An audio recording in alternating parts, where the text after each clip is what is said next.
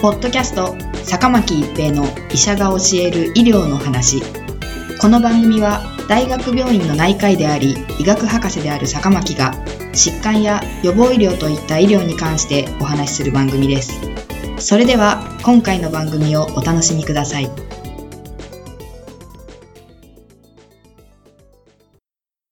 皆さん、こんにちは。坂巻一平です。ポッドキャスト、坂巻一平の医者が教える医療の話。今回は、新型コロナウイルス心筋損傷です。ドイツフランクフルト大学病院では、新型コロナウイルス感染症 COVID-19 から回復した患者さんに心筋損傷が存在するかどうかを検討する前向き観察コホート研究を実施し、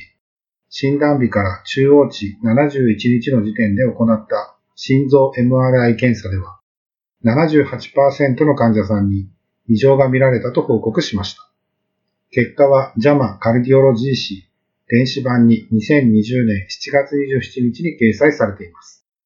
心疾患がある患者さんが COVID-19 を発症すると、心不全が悪化し、心血管系に後遺症が残るという症例報告があります。また、重篤な COVID-19 患者さんでは、心筋損傷の指標であるトロポニン値の上昇が観察されています。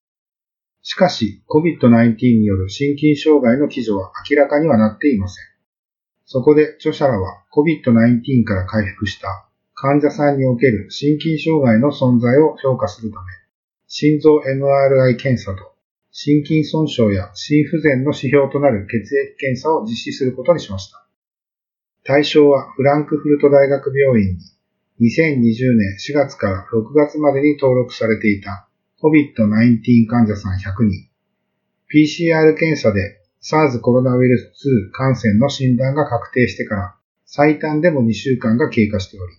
呼吸器症状が回復して PCR 検査が陰性化して隔離期間が終了した回復患者としています。対象群は年齢と性別がマッチする健康なすなわち血圧が正常で、心臓の容積と機能も正常な人50人と、危険因子、すなわち年齢、性別、高血圧、糖尿病、喫煙習慣、冠動脈疾患、併存疾患がマッチする57人の2群を選び出しています。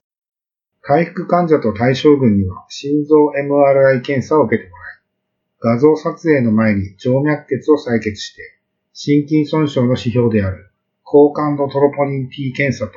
心不全の指標である NT プロ BNP 検査を実施しました。100人の回復者は53人が男性で、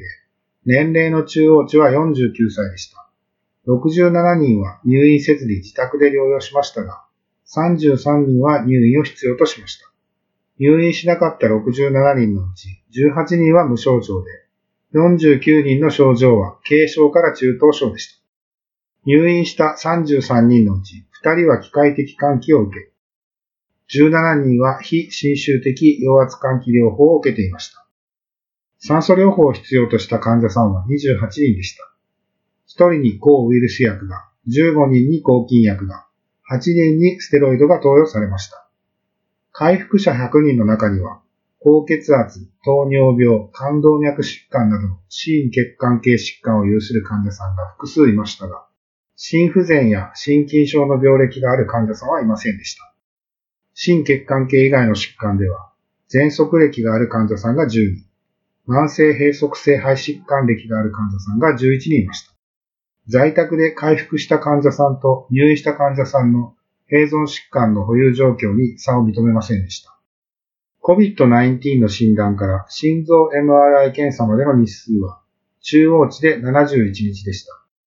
検査当日に共通がある患者さんが17人、動機を自覚している患者さんが20人いました。典型的な狭心症症状や最近の失神を経験した患者さんはいませんでした。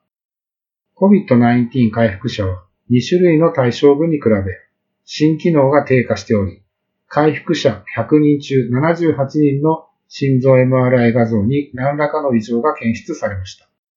心筋損傷の指標である高感度トロポニン T が優位に高く、心臓 MRI 所見が重症を示した患者さんが3人いました。これらの患者さんを対象に、心内膜心筋生検を行ったところ、活動性のリンパ球性炎症が見られましたが、コロナウイルス RNA は検出されませんでした。最終的にドイツの COVID-19 回復者では、78%に心臓 MRI 画像の異常が見つかり、60%に心筋の炎症が持続していることが示唆されました。そのため、COVID-19 患者さんの心血管系への影響を長期にわたって追跡する必要があると、著者らは結論付けています。ポッドキャスト、坂巻一平の医者が教える医療の話。今回は新型コロナウイルス心筋損傷でした。ありがとうございました。ポッドキャスト、坂巻一平の医者が教える医療の話。今回の番組はいかがでしたか？次回の番組もお楽しみに。